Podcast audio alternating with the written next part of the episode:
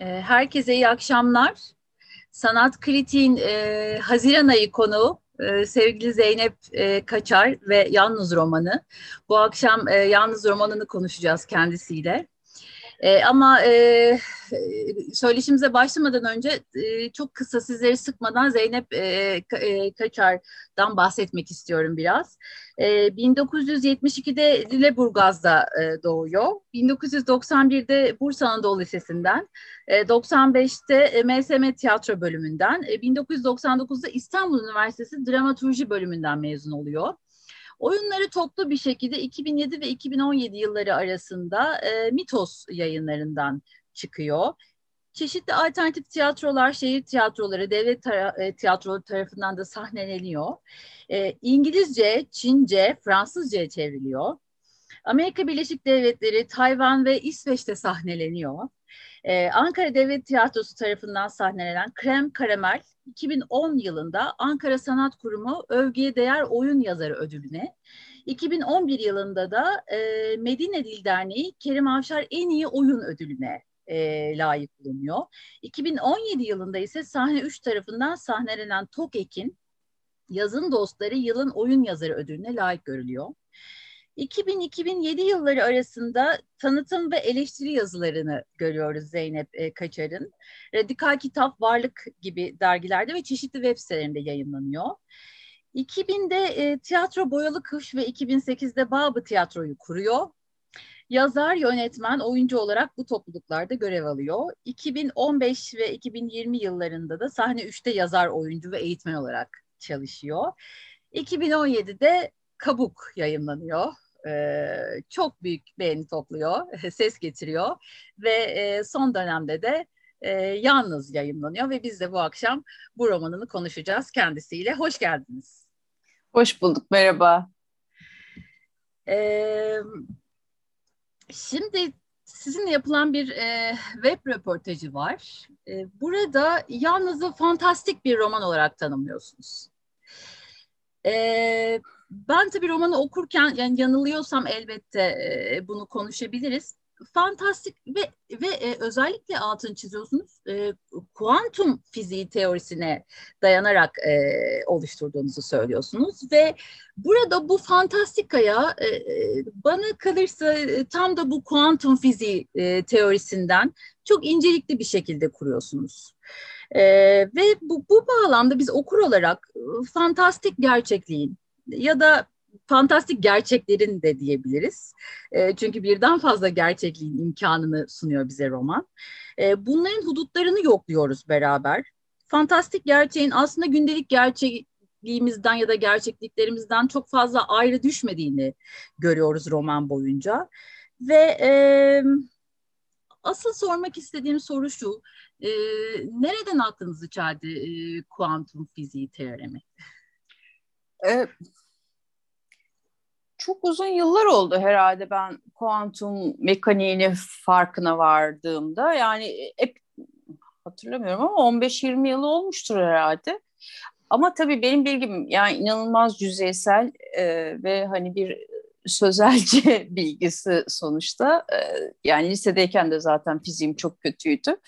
Ama e, yani hani yazın dünyasına ya da işte tiyatroya ya da insanla ilgilenmeye başlayınca aslında fiziği iyi bilmek gerektiğini de anladım. E, çünkü fizik felsefeyi belirliyor, felsefe bizi belirliyor. E, fiziği bilmeden e, dünyayı anlamak biraz e, saçma gibi gelmeye başladı. Biraz yani ben hani okunabilir fizikle ilgileniyorum. Yani e, teorisiyle ilgilenemiyorum tabii. E, kapasitem el vermiyor buna. Ama e, yani kuantum mekaniği çok enteresan bir me- mekanik. Çünkü bütün e, bilinen fizik kurallarını değiştiriyor ve yerine e, bambaşka bir dünya algısı oluşturuyor. Yani evren algısı oluşturuyor. Ee, bu da tabii yeniden düşünmeyi, dünyaya ya da evrene yeni yeni gözlerle bakmayı gerektiriyor. E, o yüzden de çok ilgimi çekiyor ama yani dediğim gibi işte yani bir sözelci kadar ilgimi çekebiliyor. E, ama hani kuantum e, mekaniği ile ilgili şöyle bir e, şey var ne denir ona Te- teori var. Hani kuantum mekaniğini anladım diyorsanız anlamamışsınızdır. E, yani çünkü kimse anlamamış henüz. Yani şu anda bir e, araştırma, geliştirme süreci içinde bilim insanları da. E, benim anladığım da o kadar işte. Evet tartışmalar da sürüyor zaten. Ee, Peki benim bazı notlarım var bu noktada. Hı hı. Ee, biraz bunlardan bahsetmek istiyorum. Mesela çünkü e, bu bu e, mekanik e, romanın biçimlenmesi iç, açısından hı hı. da çok önemli. E, mesela 2018 yılında açılıyor roman. Ve sonra bir, e, bir sonraki bölümde 1989 yılına dönüyoruz. Ve daha sonra ritmik bir şekilde 2000'li yıllar ve 1890'lı yıllar boyunca roman akıyor. E,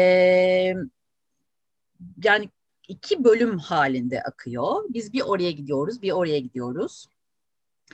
Ve biz bu halin içinde Mehlika'nın e, Fere'ye dönüşmesini ya da e, Fere'nin Mehlika'ya bürünmesini, çünkü geçişler de var, e, tamamen kopuş da söz konusu değil. İki yönlü izleyebiliyoruz. Tabii burada şey de söylemek lazım galiba. E, Feray'ın ve Mehlika'nın isminin ay ışığıyla bağlantısı olması. E, buradaki bu lunatik bağlantı. E, işte yine mesela Mehlika'nın e, ölmeden ölmesi, Sanduka'nın içinde yaşaması, e, bazı tasafi motifleri bize çağrıştırması e, hem yaşamdan alıkonulma e, hem de e, ölümü temsil etmesi. Mehlika için, Ferah için tam tersi bir yaşam mücadelesi, yaşama yeniden tutunma, belki onu yeniden tanıma, e, yeni bir e, başlangıç söz konusu.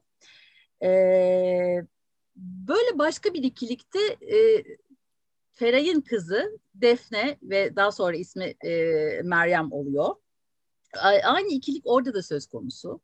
Aslında burada tam da bu e, söylüyorsunuz zaten. Daha doğrusu Feray söylüyor.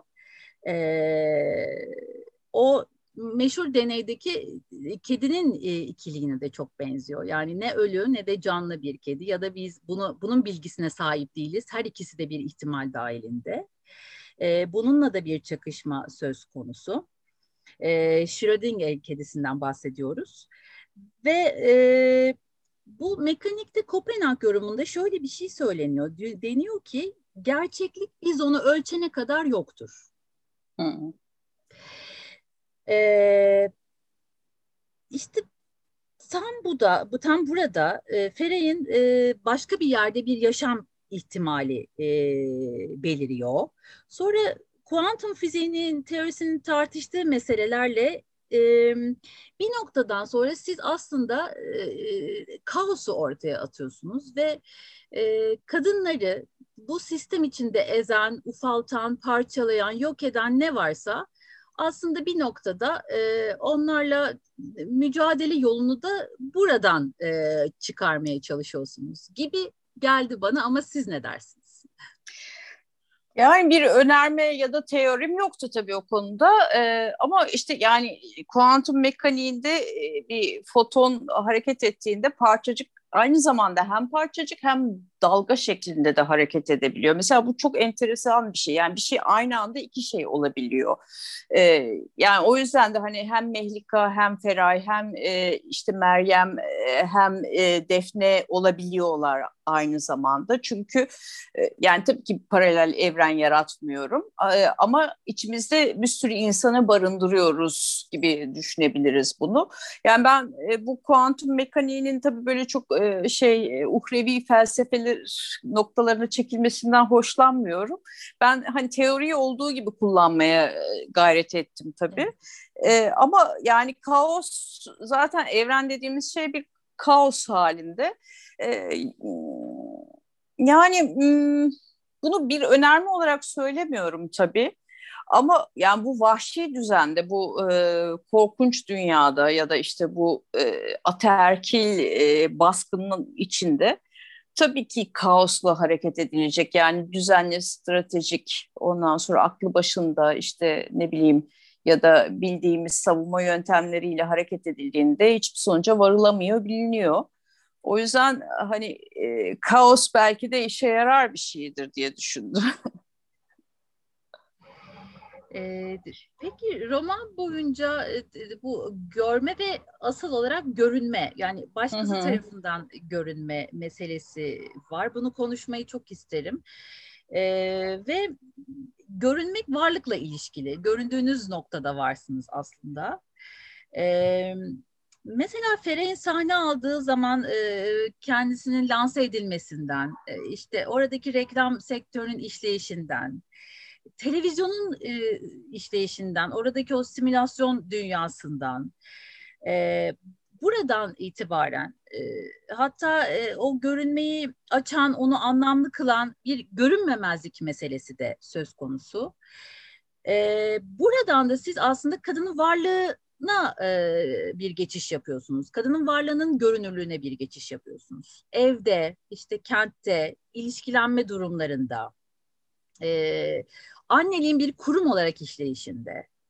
E, tabii hemen devreye ev ve romanın merkezinde olan mutfak e, giriyor.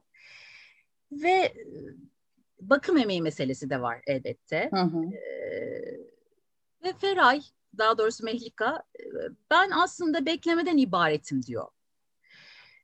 Bütün yani evin bütün o devinimine rağmen, bütün o çalışmasına rağmen e, bu bakım emeği aslında kadına bir tür eylemsizlik vaat ediyor ve e, bir görünmeyen emeğin alanı olarak evi, mutfağı belirliyor. Romanda da böyle ilerliyor. Kadını kimliksizleştiren, e, sadece hizmet sektörü bağlamında var eden, e, gündelik hayatın ekonomik özgürlüğün dışına iten, kendi içine kapatan, darmadan bir yer romandaki ev. Ve bir mezar aslında, bir sanduka gibi. Hı hı. Mehlika'nın da üzerine bir süre sonra e, fantastik bir şekilde kapanan ve orada yaşamaya başlaması meselesi var. Ve şöyle diyor, bir evin içine tıkılı kaldığını anladığında onun kendini önce parçalara ayıracağını, ardından her parçasını yeniden ikiye böleceğini ve böylece sürüp giden bir yok olmaya doğru sürekli yırtılacağını ortadan hissettin mi? Ne dersiniz? Yani o da entropi kuralı aslında. Ee, yani olan şey dağılmaya mahkumdur, parçalanmaya mahkumdur e, gibi. E, yani tabii ki ev kadınların e, emeğini görünmez kılan bir yer. Yani ev işiyle ilgili şöyle bir şey var. Yani yaptığımızda değil yapmadığımızda görünür olur ev işi. Yani yapınca kimse onun yapıldığını bile anlamıyor. Yemek de öyle işte yani. Hani yiyorsunuz 10 dakikada bitiyor ama yani hani günün yarısını neredeyse o yemeği yapmak için siz e, enerji harcayarak geçiriyorsunuz. E, işte yani en fazla 15 dakika 20 dakikada yeniyor bitiyor filan. Ve bu hani e, anlamsız ya da önemsiz bir emekmiş gibi. E, ya kadının görünür olması meselesi de yani işe yaradığında yani e, çocuk doğurabilir ondan sonra işte sağlığı yerinde işte evi çekip çek, çevirebilir koşullarda aslında kadın daha görünür oluyor. Ama yaşlandığında yani biraz tedavülden kalkmaya başladığında artık görülmemeye de başlanıyor. Yani Feray'ın hikayesi biraz da o yani hani 46 yaşında bir kadın çok da dışarıda da görünmüyor. Evin içinde zaten hani bir süre sonra hiç görünmemeye başlıyor. Zaten yerine yenisi geliyor eve. E, o yenisi de işe yaramadığı için öldürülüyor. E, ve e, yani görünür olmak aslında işe yaramakla ilgili. Yani e, sizin işinizi görmüyorlar belki yaptığınız işi görmüyorlar ama hani sizin görünür olabilmeniz için e, o işleri yapıyor olmanız gerekiyor. Yoksa e, yani kimse şey 60 yaşında bir kadına sokakta ne kadar güzelsin diye bakmıyor. Çünkü artık hani devrini tamamlamış, doğum yapmayacak. Ondan sonra bir evi çekip çevirmeyecek ya da artık umurunda değil falan. Yani o yüzden o kadın artık görünmez haline dönüşüyor. Yani görünme ve görünmeme mevzusu aslında yani e, hani erkeklerin bir kadınla ilk baktıklarında gördüğü şey güzelliği. O güzellik de zaten hani gençliğini ve e, işe yararlığını ele veren bir şey. E, yani o görünmez olmaya bir yaştan sonra kadınlar başlıyorlar sokakta. Yani bunu e, başka yani daha genç kadınlar da size yapıyor ya da işte yani sadece erkeklerin yaptığı bir şey değil. E, böyle garip bir dünya yani kimse orta yaşlı bir kadın kadar görünmez olamaz gibi bir şeyim var, cümlem var zaten romanda. Evet. Yani gerçekten hani cinayet işleyecek olsanız bir orta yaşlı kadın tutmakta fayda var. Yani kimse çünkü ona bakmıyor. Zaten söylüyorsunuz romanda aslında bu bir e, şey e, o kadar da kötü bir şey değil. Bir noktadan sonra bir fırsata da dönüşebiliyor aslında görünmemezlik. E, peki şuradan devam edelim istiyorum. Mehlika bir rockstar e, olmak hı hı. için e, çok büyük bir tutku duyuyor. Ama sonra Veli ile bir şekilde e, karşılaşıyor. Talihsiz bir karşılaşma. E, sonra o talihsiz karşılaşmanın aslında öyle olmadığını da hikayenin sonunda öğreniyoruz. E, burada e, bir rockstar olacakken evli barklı bir fizik öğretmeni yolunda ilerliyor. Aslında bir noktada e, dan sonra da buna çok razı, bütün gönlüyle razı. E, mutluluk duyuyor yuvası içinde olduğu için, yuvasında eşine hizmet ettiği için, ona çok aşık olduğu için, işte onunla sevişebildiği için çok mutlu bir noktada. Ama sonra bu yolda ilerlerken mesleğini bile icra edemeyecek durumda e, kalıyor. Çünkü engellerle karşılaşıyor. Eşi bir şekilde onu sürekli erteliyor. İşte çocuk büyüsün, ondan sonra çalışırsın falan gibi. Burada da hep e, şey vurguluyor Feray, kendine ihanet meselesi. Yani kendi olamama meselesi ve kendine hı hı. ettiği bir ihanet. Fakat bu ihanet bir süre sonra kendi başına olma özgürlüğü arasında bir sarkaç yaratıyor. Mehlika ve Feray arasındaki o sarkaç sürekli kendime ihanet ettim ama bir noktadan sonra özgürüm e, gibi bir sarkaça e, dönüşüyor ve yalnız olmayı da siz tek başına tanımlamıyorsunuz. Yalnızlık da çeşitlilik içeren bir durumdur diyorsunuz. Ne dersiniz? Ee, orada Feray'ın yalnızlığı tabii mecburi bir yalnızlık ve artık e, o insanlardan uzak olmanın getirdiği aslında bir mutluluk çeşidi. Yani o yalnızlığı kendisi tercih ederek o noktaya gelmiyor. Ee, ama o noktaya gelmiş olması onu bir anlamda kendiyle baş başa bırakıyor ve o insanlarla muhatap olmaktan kurtardığı için de bir özgürlük alanı yaratıyor küçük de olsa. Ee, yani Feray e, yani şöyle düşünüyorum yani mutluluk yani niye olduğunu bilmediğim bir şekilde hepimizin hayatının hedefi gibi bir şey. Yani hepimiz bir mutluluk peşindeyiz. Ama e, böyle hayatın böyle bir vaadi yok aslında. Yani hiçbir zaman hayat e, sanki çok birileri çok mutlu oluyor da ve bu daimi bir şeymiş gibi bize bir söz vermiyor aslında. Ama biz öyle bir yanılsama içindeyiz diye düşünüyorum bazen. Yani mutluluk diye bir şey var ve bu daimi bir şey ve biz bunun peşinden koştuğumuzda bunu yakaladığımızda artık tamam hani bir işte noktaya varacağız ve ondan sonra hep mutlu yaşayacağız. Ama öyle olmadığını hani hepimiz kendi hayatlarımızdan da görüyoruz, biliyoruz. Ee, Feray da yani hani rockstar olsa çok mutlu olacağı varsayımında ama o zaman tabii çok genç. Sonra koşulların getirdiği şeyden de mutlu olmayı beceriyor. Çünkü hani o koşulları da kendi tercih etmiş bir şekilde. Yani o hayatı kendi tercih ediyor. Orada da mutlu olabilir. Ama hani sonunda geldiği noktada tabii hiçbir şekilde mutlu olunamaz. Çünkü orası çok acılı, korkunç, yani ölümlerle dolu bir yer. Ee, Feray'ın hani kendi yani peşinde koştuğu şey aslında bir anlamda kendi yani o hayat olmuyorsa bari bu olsun e, bu da olmuyorsa o zaman korkunç bir şeyin içindeyim e, durumunda. Yani e, kendini gerçekleştirecek bir alan bulsa gene rahat edecek ama işte o orayı kaybediyor. Yani asıl kaybettiği şey aslında kendini gerçekleştirebilmek. Evet. Ee, yaşamak metinde tam da bu noktadan devam edebiliriz aslında. Kendi olabilmekle, işte kaderine sahip çıkabilmekle e, mümkün kadınlar için. E, ve ölümü de aslında bir tür eylemsizlik olarak tanımlıyorsunuz. Eylemsiz kalma hali gibi, e, daha doğrusu Feraye tanımlıyor. E, ve Mehlika'nın Veli ile ev içine tıkıldığı, tıkıldığı diyorum, e, o dönemde aslında ölü olduğu bir dönem. E, daha doğrusu içindeki hayvanı öldürdüğü bir dönem. E, Ferah'a dönüştüğü an e, Mehlika'dan yani aslında tabii Mehlika'nın ismini de burada Veli'nin eşinin verdiğini söylemek e, gerekiyor. Feray olduğu an e, içinde böyle kurtlar ulumaya başlıyor ve o vahşi hayvanın nefesini, içgüdülerini, yırtıcılığını uyandırıyor içinde Feray. Ee, ne bu konuda ne söylemek istersiniz? Ya birinin istediği şekilde yaşamak korkunç bir şey olsa gerek. Yani benim pek başıma gelmedi ama e, öyle olduğunu görüyorum ve düşünüyorum. E, yani birinin hayalindeki bir varlık olarak onun hayalinin kurallarına uymak e, gerçekten çok korku verici bir şey. E, bizim gibi toplumlarda genelde tabii bu erkekler tarafından e, kadınlara e, kadınlara yakıştırılan ve öyle olması gerektiği varsayılan bir durum oluyor. Feray'ın da başına gelen bu. Yani hani bir evde tam da velinin bütün kurallarına uyarak yaşıyor. E, e, böylece kendi denilen şeyden vazgeçmiş ya da vazgeçmek zorunda kalmış oluyor. Yani e, bir insanın başına gelebilecek en korkunç şeyin bu olduğunu düşünüyorum ben.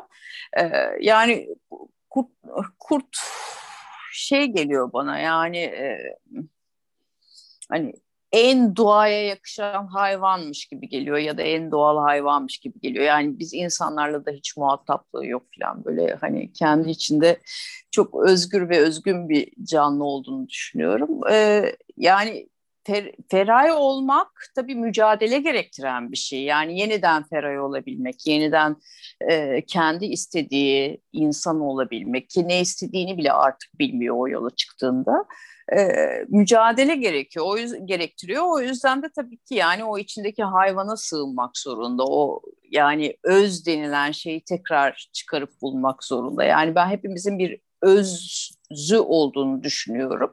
Tabii biz zamanla onu mahvediyoruz, başka şekillere sokuyoruz falan filan ama o öz hep orada duruyor bir yerde hepimizin içinde. Feray yeniden o özü bulmak için yola çıkıyor ve tabii bu hem zorlu bir süreç hem de hayvani bir süreç tabii. Evet. Ee, peki Feray kitabın sonlarına doğru kaybolduğu bir yerde buluyorum kendimi diyor. Ve romanın aslında sarmalı bir zamanı da var. E, kendi de belirtiyor. Zamanı düz çizgide akıyormuş gibi e, görüyordum ama öyle değilmiş öğrendim e, diyor. Aslında e, kendiyle başka bir hayat kurmanın, başka bir yaşam çizgisinin, başka seçimlerin, başka ihtimallerin bütün bedellerine rağmen e, mümkün olacağını görüyor kendine dayatılmış kader çizgilerinden inisiyatif olarak başka ihtimallere açılabilmenin imkanlarını da bize görünür kılıyor. E, bayıldığı, aslında kaçırıldığı bir noktada. E, hatta geleceğinin çalındığı bile diyebilir miyiz bilmiyorum. Çok Hı-hı. mu abartılı olur ama e, o sahnede Ferah yeniden hayat buluyor. Yeniden doğuyor hatta. E, ve sonunda da çok çarpıcı bir cümle e, söylüyor ben bütünlüklü bir ferayım. Bütünlüklü bir feray. Ee, ve bu noktada romanda mesela kader nasıl konumlanıyor? Biraz onu konuşalım istiyorum. Çünkü başka bir yerinde de romanın şöyle diyor. Ne olursa olsun e, yaşam sizi olmanız gerektiği yere fırlatıyor diyor. Ne dersiniz? Ya kader konusunda tabii ki benim de net bir cevabım yok. Yani hani üzerine çok düşünülmesi gereken bir konu. Cevabı da olmayan bir soru aslında. Yani kader bir cevap değil bir soru belki de. Ee, yani tabii hani kader kelimesi çok İslami bir kelime ama hani bunun başka başka bir sürü dinde, kültürde karşılığı var. Yani ben hep kendi hayatımda da öyle düşünüyorum. Yani hani o insanla tanışmasaydım hayatım nasıl olurdu? Ya da işte o yola girmeseydim, o sokaktan gitmeseydim, işte başıma o olay gelmeseydi ne olurdu? Yani e, trafik kazası geçirdiğinizi düşünün. O gün o orada olmasaydınız hani 6 ay hastanede yatmak zorunda kalmayacaktınız gibi. Yani biz bunları hiçbir zaman kontrol edemiyoruz ve öngöremiyoruz ve e, yani müdahale de edemiyoruz. E, o yüzden hayat gerçekten hani her salise bölünerek devam ediyormuş gibi de. Yani hani ben bu cümleyi kurarken orada öteki ben başka bir cümle kuruyor ya da işte e, ne bileyim e, İngiltere'de yaşamaya devam ediyor filan belki. Yani hani bir e, tabii ki bu şey hayali bir şeyden bahsediyorum. Yani ben buna inanarak söylemiyorum da bunu.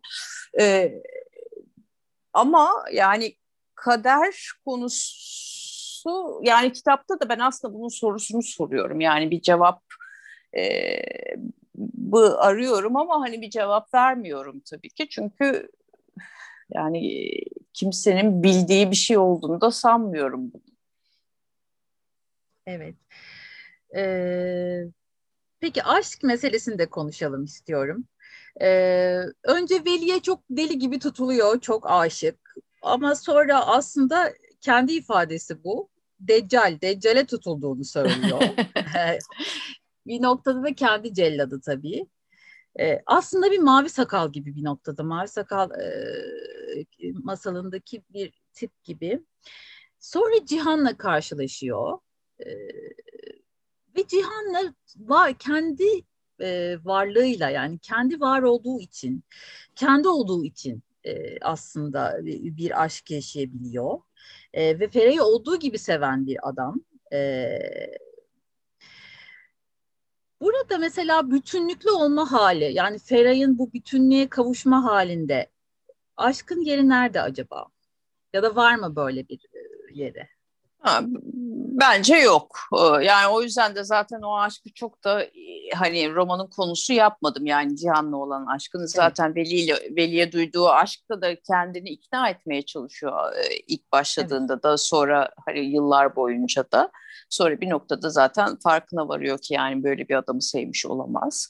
Ee, ama yani hepimizin yaptığı şey bir konu, bazı konularda hani e, bir tercihte bulunuyoruz ve o tercihin doğru olduğunu kendimize ikna etmemiz gerekiyor.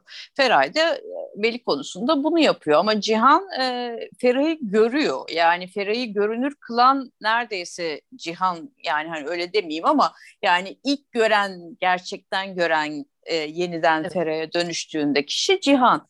E, ama yani e, Cihan'la ne olacak? E, yani onu böyle hani sanki hayatının aşkıymış gibi anlatmak istemedim. Yani o orada evet. hani bir o sırada bir yol arkadaşı. Belki sonra başka yere evrilecek o hikaye. Ama yani hani bir kadın e, aşkla bütün hayatı şekillendiriyor demek istemedim yani romanda. Çünkü benim anlatmak istediğim Feray'ın kendi gücüydü yani kendisinin evet. yapabileceği şeydi. Evet. Ee, peki annelik meselesine de bakalım biraz. Ee, Mehlika Defne'yi doğurduğunda e, bebeğine yabancılaşıyor. Veli tarafından hatta kendi annesi tarafından e, bile nasıl anne e, olunması gerektiğine dair telkinler alıyor. E, anaç tavırlar talep ediliyor kendisinden. e, bunun içinde de kendini arayıp bulamayınca Mehlika, e, çünkü bir boşluğa düşüyor, boşluğa, o boşluğa yuvarlanıyor adeta.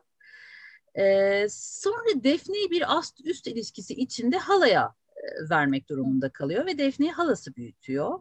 E, zebani diyor Feray ona, Zebani Havva. e, ve sonra Mehlika'nın annesini kaybettikten sonra e, yine buna benzer e, bir boşluğa düşmesi var. Hayatta tutunacak hiçbir dalım kalmadı diyor. Ve Defne'nin e, regle olduktan sonra Meryem adını alması, oradaki töreni de çok çarpıcı anlatıyorsunuz. Hı. Ve işte küçük yaşta e, bir tarikat liderinin eşi olarak e, babası tarafından başka bir erkeğe teslim edilmesi var. Ve sonra annesiyle yıllar sonra karşılaştığı o çok e, yıkıcı sahne var. Annesini suçladığı, e, işte Allah yolunda olmadığı için e, yaşamaya layık olmadığını söylemesi. Ve o noktada çok önemli bir kırılma var e, Feray'ın hayatında çok çok güzel bir şey söylüyor ve diyor ki Defne ile birbirimizi başkalarının deliliğinde kaybettik. Ne dersiniz? Ee, yani e, annelik mevzu tabii hani hani her toplumda, her kültürde her şeyi belirleyen konu gibi neredeyse. Yani bizim kim olduğumuzu belirleyen en temel şey belki de annelik hikayesi yani annemizle kurduğumuz ilişki, bizim çocuklarımızla kurduğumuz ilişki. Ee, yani orada aslında bir e, kültür farkını anlatmaya çalışıyorum ama iki en yakın insan arasındaki kültür farkı. Yani Veli'den bile daha yakın aslında yani kendi kızına duygusal olarak e, bir annelik bağıyla. Ama onunla arasında çok derin bir kültür farkı ortaya çıkıyor zamanla ve e, hiç bunu da aklına getirmiyor. Yani çünkü o onun kızı yani öyle olması yani aklına gelemeyeceği şekilde başka bir insana dönüşmüş. Çünkü yani hani ben Defne'ye de kızmıyorum. Çünkü e, insan yetiştiği koşulların sonucudur. Defne de başka koşullarda yetişiyor ve o koşullarda ona ne öğretildiyse ona inanarak davranıyor. Tabii orada bir vicdan meselesi var yani hani vicdanını doğru işletemiyor o ayrı mesele. Ee, ama hani kendi koşullarının ürünü sonuçta Defne. E, Feray da kendi koşullarının ürünü yani o 1980'lerde büyümüş e, ondan sonra Cumhuriyet neslinin yetiştirdiği işte genç e, üniversite okumuş işte sanatla ilgilenen e, özgür bir kadın yani onun yetiştiği koşullar, e, Defne'nin yetiştiği ülkede koşullar bambaşka. Yani o, o annelik e, ilişkisinde evet yani ilk doğduğunda da mesela çok zorlanıyor. Ondan sonra e, yani onunla bağ kurmakta da çok zorlanıyor. Ee, annelik yani sanki böyle bize gökten zembille inmiş bir şeymiş gibi lanse ediliyor ama pek de öyle değil. Yani ben çevremde bir sürü arkadaşımı da görüyorum. Ee, yani çocukla birlikte anne olmayı öğreniyor aslında kadınlar. Yani öyle hani bir kutsal anne olarak e, doğum yapmıyor hiç kimse yani o çocukla birlikte süreç ilerliyor. Fera için de öyle e, ama tabii onun hani romanın içinde koşulları biraz e, uç noktalara gidiyor. Evet. E, Mehlika'nın ya da Feray'ın diyelim annesinin bir sözü var. Bir kadın için en büyük erdem unutmaktır. e, unutmazsak yaşayamayız diyor. E, bunun üzerinde de duralım istiyorum biraz. Feray'ın unutmak için hatırlamaya ihtiyacı var e, ve bunu çok özenle de yapıyor ama hatırlayıp hatırladığı her şeyi önce paramparça ediyor, parçalıyor, sonra tekrar derleyip topluyor. E, ve orada bir düşünme eylemi var, düşünme ritmi var daha doğrusu Feray'ın. E, ve bu da yine görmekle ilintili. E, ve orada çok simgesel de bir şey var. Aslında bir noktada da komik. Ee, en az e, Veli'nin bir türlü asitle dağılmayan çünkü Veli'yi önce asitle üzerine asit dökerek öldürmeye çalışıyor. Ama tek gözü kalıyor ve bir şekilde erimiyor. Sonra onu sifona atıyor ama sifonda da kaybolmuyor ve sürekli yaşamı boyunca Fera'yı gözle, gözledi, gözetlediği gibi orada gözlemlemek de bir tür gözetlemek var. E, gözetlediği gibi Mehlika'ya baktığı gibi o e, hatırlama eylemi de sürekli böyle Mehlika'nın peşini bir bırakmıyor yani o görme eylemiyle birlikte. Ama siz ne dersiniz konuda?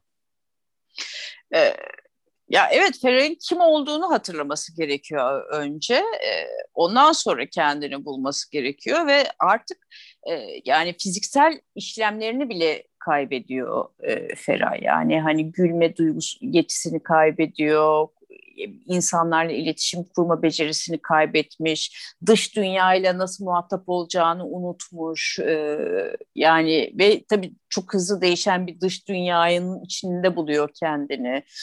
Ee, ve tabii yani hayat onun için çok zor. İstanbul bambaşka bir şehir olmuş, bildiği tanıdığı şehir değil.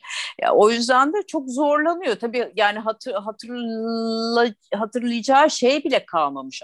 Yani hatırlasa da onunla bir yol takip edemeyecek belki. Ama tabii yani az önce de dediğim gibi o özdeki şeyi bulması gerekiyor. Yani özünde o hani şarkı söyleyen hani bunu hayatının en büyük mutluluğu olarak yapan e, ve hani sanki bu dünyaya bunu yapmak için gelmiş olan e, Fera'yı bulması gerekiyor. Bu da biraz tesadüfen oluyor. Çünkü gene hani eski mekanları dolaşıyor falan. O eski mekanların birinde hani o şarkı söyleyebildiği anlaşılıyor dünya tarafından filan. Yani hatırlamak e, Fera için yani hem cehennem hem de bir kurtuluş yolu gibi. Evet, e, biraz e, spekülatif olmayı da göze alarak bir soru sormak istiyorum. Feray tabii e, hayatını elinden çalanları yani işte müziğe tutkusunu, anneliğini, yaşama arzusunu, yaşama zevkini, e, dışarı çıkma özgürlüğünü, işini yapma, parasını kazanma özgürlüğünü elinden çalanları, kendi deyimiyle elinden çalanlara bir seri cinayetle yaşamlarını sonlandırıyor. İşte önce Veli var, e, sonra e, Suriyeli ve sonra hala e, e zebani e, olan e, Havva. E, Ferah'in başka bir çıkış yolu yok muydu acaba? E, devam etmek için e, bu cinayetleri işlemek durumunda mıydı?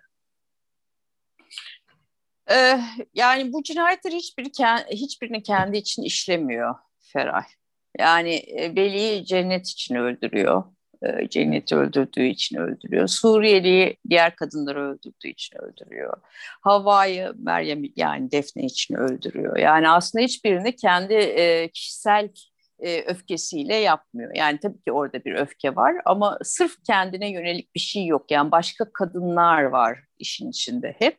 E, o yüzden yani tabii bu bir roman yani hani bir kurgu sonuçta hani her kadın e, işte eline kılıcını alıp sokaklarda kafa kesmesin tabii ama yani bir kere yaşam hakkını savunmak e,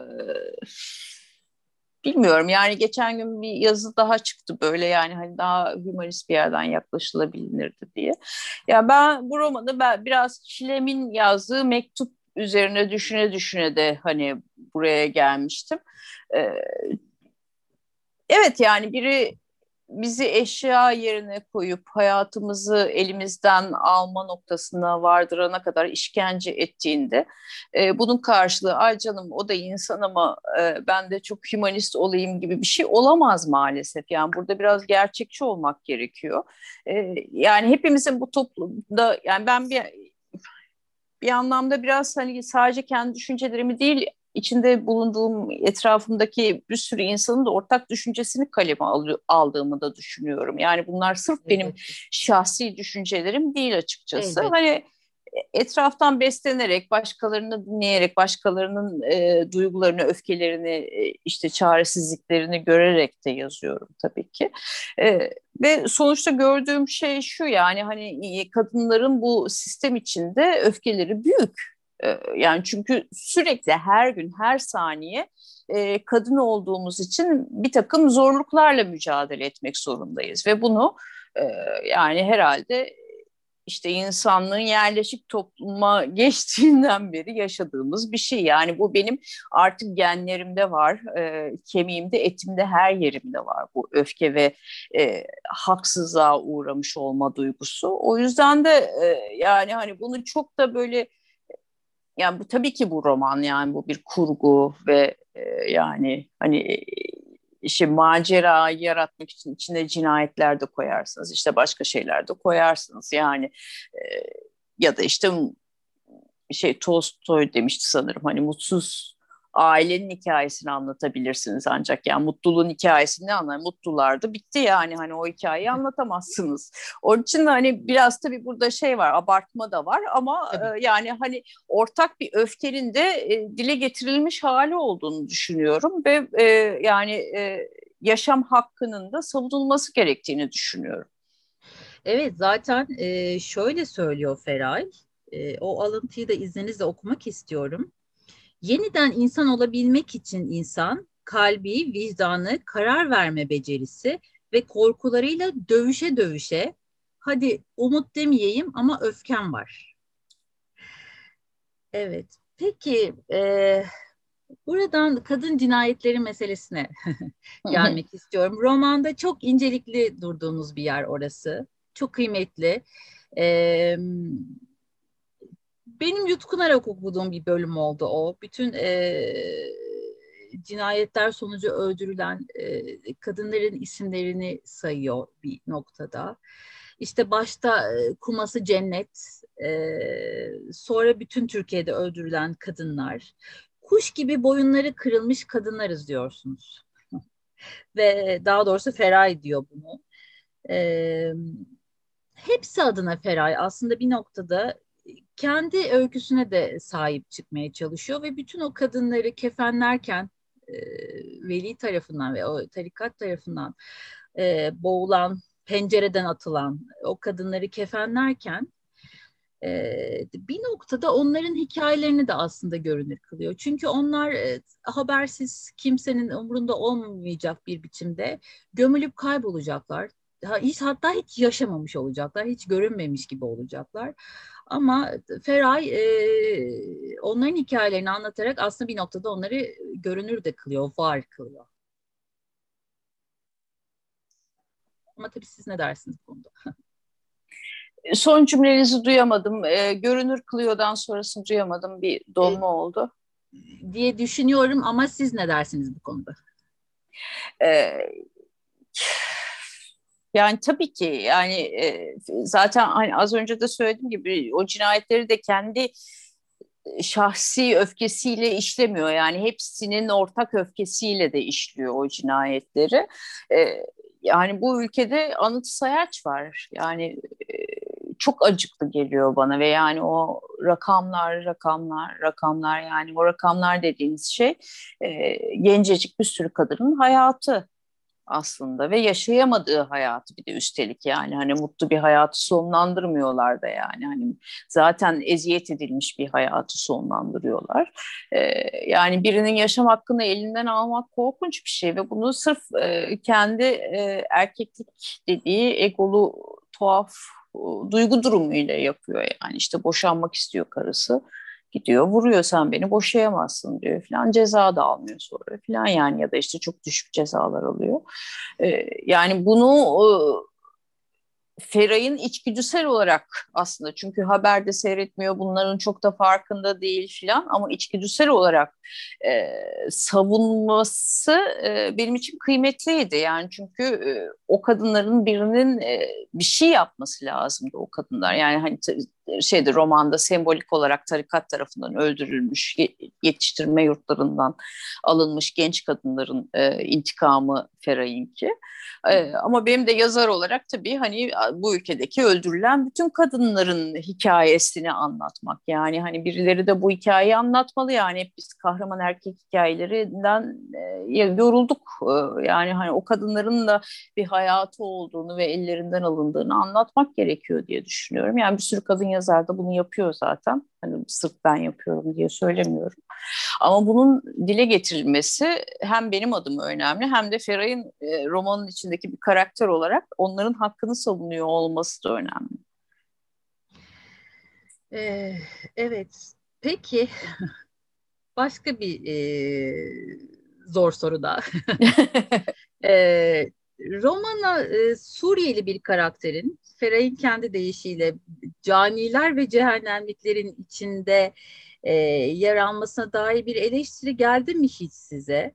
Ama tabii orada başka bir şey daha var. Yani e, zulme uğrayanın söz konusu kadının varlığı olduğunda e, bir zalime dönüşmesi e, de var ve çok çarpıcı anlatıyor. Feray diyor ki e, Suriyeli'yi bu kadar kolayca haklayacağım aklımın ucundan bile geçmezdi.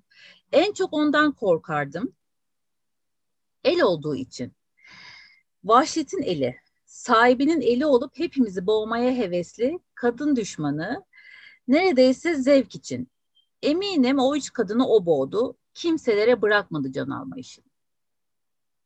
Ee, yani Suriyeli ile ilgili editörüm tabii bana bir şey eleştiride bulundu. Ben onu zaten öyle olduğunu varsayıyordum ama hani onu biraz belirtmek gerektiğini söyledi. Orada yani o Suriyeli lakabı e, ona özellikle takılmış bir lakap. Yani Suriyelileri e, kirletmek adına aslında evet. o tarikat evet. tarafından takılmış bir lakap. Evet. Yani evet. Suriyeli falan değil adam. Yani evet. ama hani Suriyeliler böyleymiş gibi bir lans lanse evet. etme biçimi üzerine orada da bir gönderme tabii, tabii. var. Siz aslında bir görme biçimini ortaya koyuyorsunuz. Evet, evet. evet.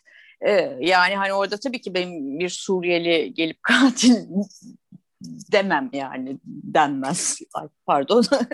ee, ama şimdi yani gücün eli olmak e, çok garip bir şey. Yani Hani bir insan niye gidip biri adına birini öldürür? Ee, hani benim çok anlayabileceğim bir şey değil. Bundan zevk alıyor olması gerektiğini düşünüyorum. Yani sırf para için kimse gidip de e, katil olmuyordur herhalde. Yani biraz da hani bu onun yapabileceği bir şeydir diye düşünüyorum. Suriyeli zaten yani hani pis işlerin adamı bunları uyuşturucu da buluyor. Ondan sonra o öldürülmesi gereken bütün kadınları da öldürüyor. E, ve sonuçta e, Feray da onu öldürüyor. Ama tabii yani onu öldürmesinin becerisi orada görünmez olması yani görünmüyor olması Suriyeli evet. tarafından. E, çünkü artık Feray şey yani kategori dışı yani Suriyeli'nin öldürdüğü kadınlar hep daha genç daha hani, Suriyeli'nin görebileceği kadınlar. Ama Feray'ı göremiyor da yani. Çünkü artık Feray onun kategorisinin dışında biri. o yüzden de hani ölümü Feray'ın elinden oluyor. Yani ben zevkli de buluyorum onu öldürmesini. Yani çünkü orada bir sürü kadının katili Suriyeli aslında. Yani hani kendi karar vererek katili değil ama hani fiili olarak katili. Evet. evet. Ee, peki Mehlika'nın Fera'ya dönüşümün hikayesiyle aslında bir yandan da Türkiye'nin özellikle de İstanbul kentinin çünkü Bursa'dan İstanbul'a geldiğinde e, paralize oluyor yani hareket edemeyecek e, durumda kalıyor o e, dönüşüm demeyelim değişim karşısında. E, ve tabii bu İstanbul kentinin son dönemdeki dönüşümü de aslında e, kitapta çok güncel e, meselelerden bahsediyorsunuz. E, çok yakıcı bir şey söylüyor. Diyor ki Feray sadece kendi hayatını değil bir şehri bir ülkeyi de kaybettin diyor. Mesela Beyoğlu'nu gezerken e, içine düştüğü o dehşet e, hepimiz için çok güncel e, bence. E, biraz bunu da konuşalım istiyorum. Yani işte hepimizin bildiği yani siz işte benim jenerasyonumun bütün gençliği İstiklal Caddesi'nde geçti. Sonra e, bir gün orası bambaşka bir yer haline dönüştü. E, bu da tabii politik bir tavırdı oranın değişmesi. Çünkü çok sembol bir cadde İstiklal Caddesi e, tamamen böyle e, hani bilmediğimiz, bizim anlayamayacağımız bir e, Orta Doğu kültürüne teslim oldu ya da işte o, ona dönüştü diyelim. E, ve tabii yani hani benim jenerasyonum ya da işte benden bir sonraki nesil için e, üzücü bir şey çünkü siz orada bir sürü anı yaşamışsınız ve anı yaşadığınız hiçbir mekan artık orada değil.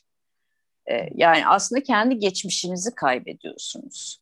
Yani ne bileyim işte köye gidip orada babaannenizin evini görmek gibi bir duygu. O ev yıkılmıştı işte yerine ne bileyim köyün kahvesi olmuş falan gibi bir şey. Yani e, hani bütün gençliğinizin, bütün hayallerinizin geçtiği şeyi o kadar çabuk kaybetmek insana hüzün veriyor. Yani bu kadar hızlı değişmesi, siz yaşarken değişmesi e, ve tamamen bambaşka bir yer olması çok üzücü bir şey. Yani hani bildiğiniz bir sürü mekan tarihi bilmem ne vurma kadayıfçısı olmuş yani hani üstünde bilmem kaç yılından beri filan diyor ama ya, yani hani yalan söylüyorsun yani orası o değildi biliyorum ben ama hani sonuçta oradaki müşteri yani oraya giren müşteriler bilmiyor.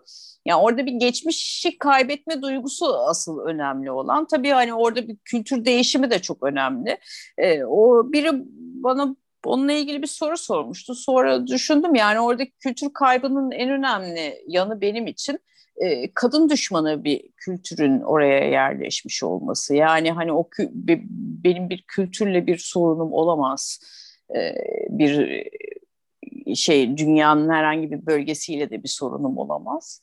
Ama e, yani bana ne olduğunu bilmediğim bir şekilde düşmanlık duyan bir anlayışla da e, uzlaşmayacağım tabii ki. Yani içsel olarak hiçbir zaman uzlaşamayacağım. Evet. Ee, peki biraz da Esma'yı konuşalım istiyorum. ee, uyum yeteneği sayesinde hayatta kalmayı becerebilen bir e, bir hayvan es, Esma. Feray öyle tanımlıyor. Ee, Mehlika'nın bir yerde aslında can yoldaşı bilmiyorum. O belki daha e, sevecen kalıyor ama e, bir yerde çok güçlü bir müttefik e, ama zaman zaman da böyle Sanduka'nın bekçisi o tabutuna e, hapsedilen Sanduka'nın o bekçisi. Hatta bir dönem onun oraya girmesini de dilemiş biri. Kocasını bir noktada paylaştığı biri. Ve e, tıpkı Özden gibi yani böyle hep iki taraflı bir e, arkadaşlık hikayesi var. Kitaptaki kadınlar arasındaki ilişkiyi de konuşmak istiyorum. Çünkü böyle safça anlatılan pembe böyle tırnak içinde söylüyorum elbette bir kız kardeşlik hikayesi de değil. E, ama bir dayanışma hikayesi. E, ve e, burada işte telle boğulup öldürülen, evin dışındaki hayatı merak ettiği için pencereden atılan, aşağı atılan, kadınların hikaye, e, hikayesini kim soracak, bunun hesabını kim soracak diye e, gezinen bir e, Feray'ın e, bir davasına dönüşüyor aslında bir noktada. Hı hı. Bir davaya dönüşüyor. E, tabii Feray burada çok bir, büyük bir güce karşı da bir savaş açmış durumda. Yani buna bunun ismine patriarka diyebilir miyiz bilmiyorum. Uygun düşer mi? Siz öyle demek ister misiniz? E, ama tam da onunla mücadeleyi önceleyen bir ilişki bu kadınlar arasındaki ilişki. Ee, siz ne dersiniz? Ya orada kadınlar yani Esma ile Feray'ın ilişkisi tabii aynı evde yıllarını geçiriyorlar. Ee, ikisi de e, neredeyse aynı kaderi paylaşıyorlar ama Esma buna uyum gösteriyor. Uyum gösterdiği için de o kadar eziyet görmüyor. Ya o da başka biçimlerde görüyor ama bunun eziyet olduğunu da çok tanımlamıyor kendi içinde de. E, ya Esma uyum sağlıyor. Feray dönüştürülen oluyor her zaman.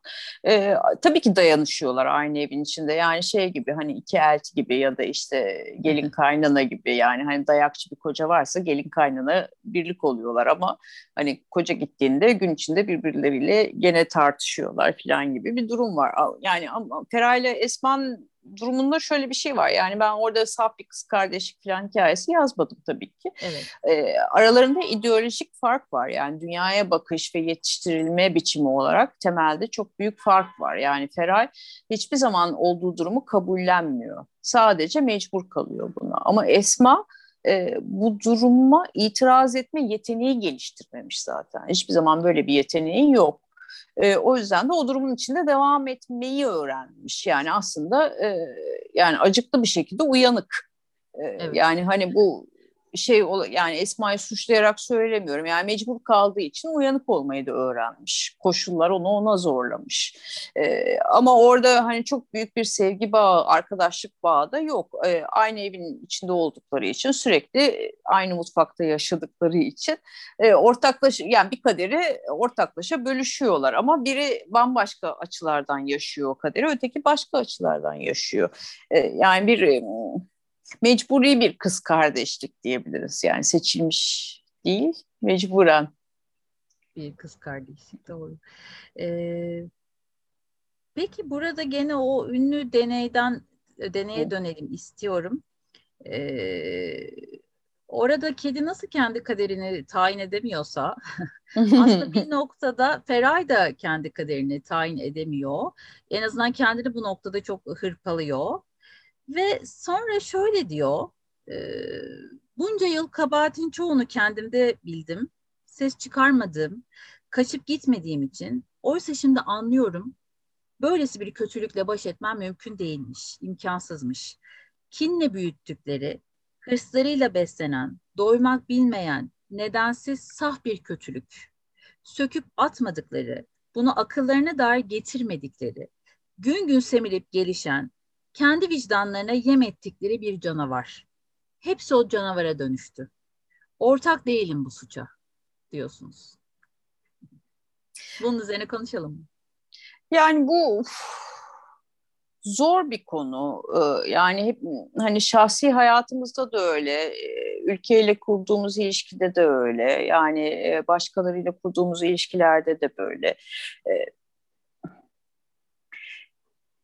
biri karşınızdaki biri vicdanını yitirmiş ve e, yani şey gibi sizi sürekli suçluyor ve o kadar suçlanıyorsunuz ki sonunda suçlu olduğunuzu varsaymaya başlıyorsunuz. Yani bu çocuklara uygulanan bir yöntem. Eğitim sistemimizde var bu. İşte aile ilişkilerinde de var. Sonra ergenliğe ya da işte daha biraz genç yetişkinliğe geldiğinde bütün e, yani Orta Doğulu gençler gibi herkes kendini suçlu hissederek yaşıyor. Sürekli bir suçluluk hissiyle yaşıyoruz. Çünkü birileri size suçlu yani ne suçunuz olabilir ki çocukken zaten falan ama yani sürekli suçluymuşsunuz gibi davranıyor. Yani bu aslında bütün e, üst as ilişkilerinde yani e, patriar yani ataerkil sistemin kurduğu bütün o e, ilişki biçimlerinde var. Yani sürekli sizi kendinizi kötü hissettiriyor ki siz kö- kendinizi kötü hissedin. Yani hiçbir zaman iyi, mutlu ve e, özgür ve baş kaldıran e, biri olmayın istiyor sistem. E, yani bu hani en büyüğünden en küçüğüne kadar böyle devam ediyor. Feray'ın hissettiği de o aslında. Yani sürekli bir suçluluk duygusu aşılanıyor ona. Yani sürekli bir şeyler elinden alınıyor. Sürekli e, beceriksiz olduğu söyleniyor ve hani dünya değişiyor ve Feray o düzenin içinde ona ayak uydurmak zorunda kalıyor ama içi buna hiçbir zaman el vermiyor filan. Bir, bir noktada fark ediyor ki yani asıl yani benim romanda çok dert ettiğim bir mesele vicdan meselesi. Ee, vic, yani vic, yani şey Defne'nin de sorunu o benim için. Esma'nın da sorunu o. Havva'nın zaten temel sorunu. Yani hani e, vicdan çok önemli bir terazi bizim için diye düşünüyorum. İnsanın içinde e, yani yerleştirilmiş bir e, adalet duygusu vicdan. Ve siz onu e, çok kolayca susturuyorsunuz. Çünkü çıkarlarınız öyle e, emrediyor. İşte onu e, başka türlü akla uyduruyorsunuz. Bir şekilde hale yola sokuyorsunuz. Ondan sonra ve e, bambaşka bir hale dönüşüyor o vicdan dediğiniz şey ve artık sesini duymamaya başlıyorsunuz. E, ve sonra tabii işte oradan bir sürü canavarlar çıkıyor. O canavarlar da işte e, ama yaptım ama işte ben bunu hak ettim diyor. E, işte yaptım ama çocuğum için yaptım diyor falan yani hani bir sürü bir sürü bahane buluyor yani sonuçta. E, Feray bu suçluluk duygusunun aslında ne kadar yanlış ya da e, yönlendirilmiş bir şey olduğunu fark ediyor. Yani hani orada çalışmayan bir vicdanın farkına varıyor. E, ve o çalışmayan vicdan e, yani bir sürü kadının katili yani sırf kendisi hayatının katili değil yani bir sürü bir sürü kadının katili o vicdan sistemi yani susturulmuş vicdan sistemi ve o zaman diyor ki yani hani benim burada ne payım olabilir? Yani ben e, hani onun aslında bir anlamda kurbanı o kendinde de pay biçiyor ama sonra kurban da olduğunu da fark ediyor. Evet. Ee, Peki son soruma e, gelmek istiyorum. E, Veli'nin e, 12 müridine, orada 12 sayısı çok hoş, çok hoş gerçekten ve e, orada müritlerini anlattığı e, işte menkıbeler ya da verdiği tavsiyeler, vaazlar diyelim. Ee, ve sonunda da peygamberlikle müjdelendiği o rüya. ee, burada kutsal metin tonunu duyuyoruz biz. Hı sizin anlatımınızda. Ve tam da burada böyle bir ironi açılıyor. Yani roman e, zaman zaman kapkara olsa bile yani böyle dünyamız kararsa bile orada çok neşeli bir ironi açığa çıkıyor. Bunu da biraz konuşalım istiyorum.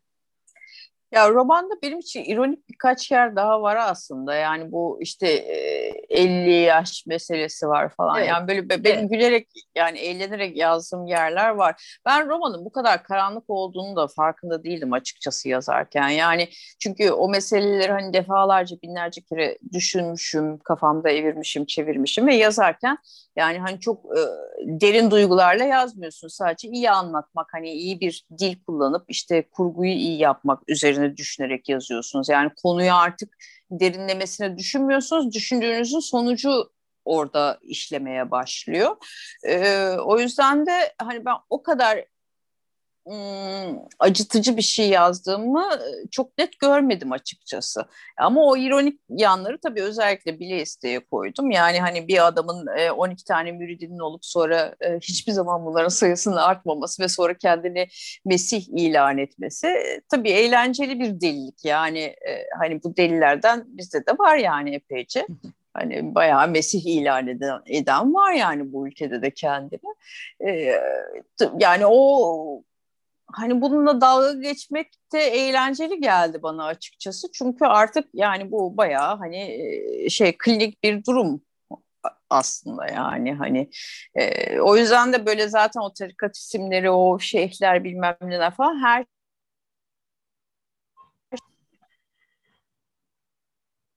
sesin sesiniz gitti. alınmasın hani oradan kendine pay.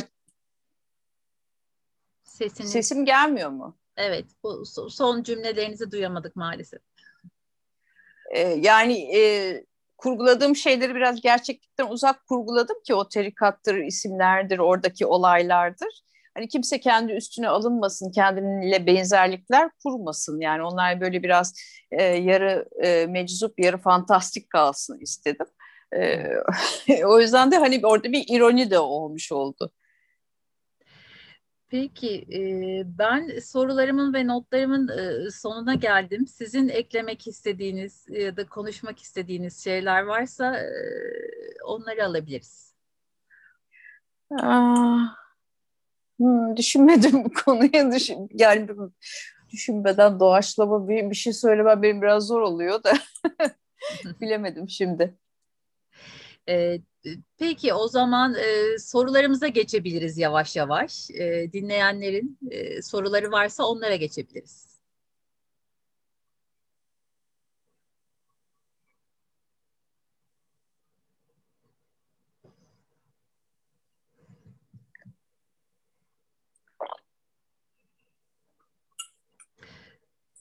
Ee, soru yok gibi gözüküyor. Biraz daha bekleyelim mi? Yazarken belki zaman geçebilir. Peki soru yok e, herhalde. Soru alamayacağız. E, peki sevgili Zeynep Kaçar çok teşekkür ediyorum. Öncelikle bir okur olarak çok teşekkür ediyorum. Sonra da programa katıldığınız için çok teşekkür ediyorum. Ben teşekkür ederim. Yani gerçekten romanı çok güzel okumuşsunuz. Yani hani o katmanlarıyla birlikte okumuşsunuz. Hani o sorular için de çok teşekkür ederim. Bunları söyleyebilmiş oldum sayenizde. Çok teşekkürler. Ben çok teşekkür ediyorum. Ee, bu akşamki programımızın sonuna geliyoruz. Herkese sevgiler. İyi akşamlar. İyi akşamlar.